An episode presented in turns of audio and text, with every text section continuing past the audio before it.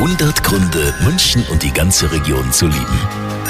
Und einer dieser Gründe sind auch unsere großartigen Kulturstätten. Ne? Die sind auch bei den vielen Touristen sehr beliebt, die jedes Jahr nach München kommen. Zum Beispiel auch das GOP. Direktor Peter Weil liebt München aber nicht nur wegen des Varieté-Theaters. Ich habe in, in, zahlreichen Städten in Deutschland schon gelebt, auch im Ausland schon mal.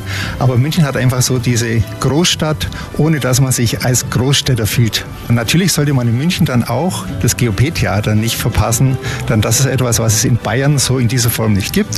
Varieté auf allerhöchstem Niveau mit tollster Artistik, immer etwas zu lachen und wer möchte, kann vorher oder nach der Show auch noch gastronomisch sich verwöhnen lassen.